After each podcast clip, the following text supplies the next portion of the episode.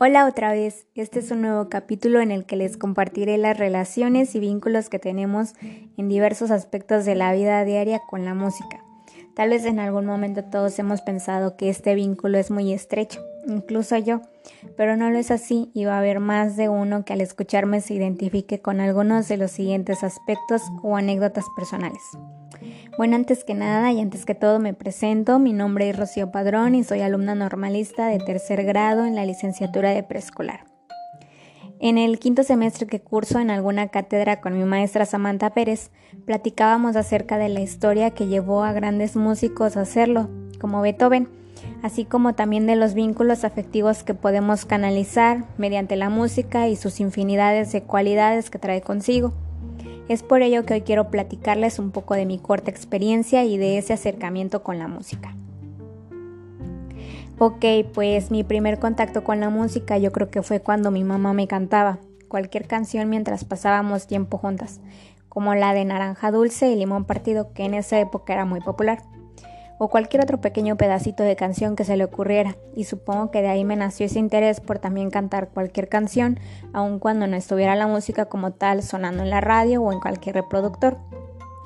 Después viene el jardín de niños, en el cual me enseñaron muchas otras rondas y realmente me gustaba formar parte de los cantos y bailes que las maestras nos enseñaban. Siempre era como de que después de honores a la bandera, una maestra comenzaba a sacarnos a bailar un momento y después cada quien se iba a su salón a comenzar la mañana de trabajo.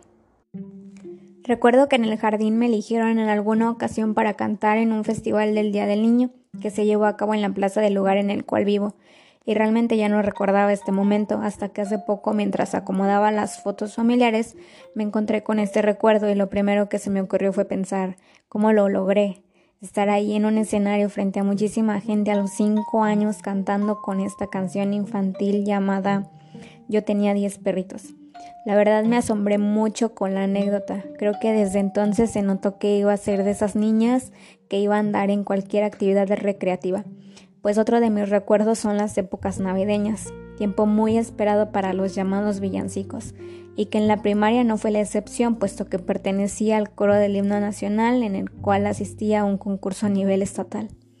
No sé si recuerden su época de secundaria, pero también llegué a ser de esas chicas que en cualquier festival se atrevía a salir bailando y cantando, incluso canciones de los ochentas para festivales como los del Día de la Madre.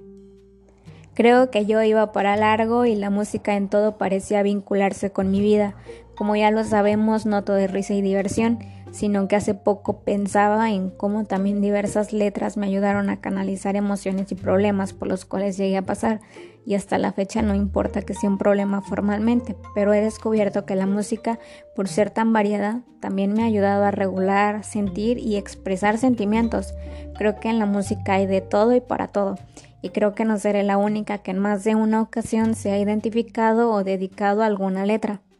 Como dije, creo que desde muy pequeña la música me ha llevado a decir, pues va, por la anécdota, porque en algún momento también acepté cantar en una iglesia. Resulta que mi mejor amigo pertenece a uno de estos coros y un día faltaban integrantes. Me invitó y fui la verdad me agradó pertenecer o convivir con este grupo por al menos un día. Debo confesar que soy de las personas a las que les gusta silbar todo el tiempo. Esto me pone de buenas así como cantar desde las canciones infantiles de los preescolares a los que asisto en prácticas,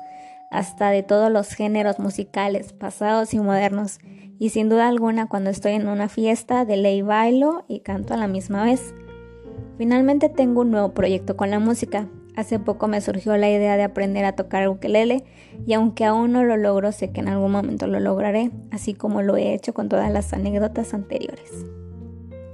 Y ya por último, como podrán ver, existen diversos vínculos que mantenemos desde pequeños con la música y yo realmente creo que todo esto tiene un porqué. Que la música sea del género que sea siempre tendrá un significado, siempre tratará de expresarnos algo y siempre nos acompañará. Como futura maestra de preescolar ahora que pensaba en todas aquellas anécdotas que tengo con la música, me dio mucha alegría porque antes llegaba a conocer en lenguaje y comunicación qué papel juegan las canciones en la construcción y desarrollo del lenguaje en ese nivel educativo, pero nunca me había puesto a analizar que para que mis niños logren este tipo de habilidades necesitarán a una maestra que los contagie con esa emoción por escuchar y por cantar e incluso por llegar a tocar un instrumento.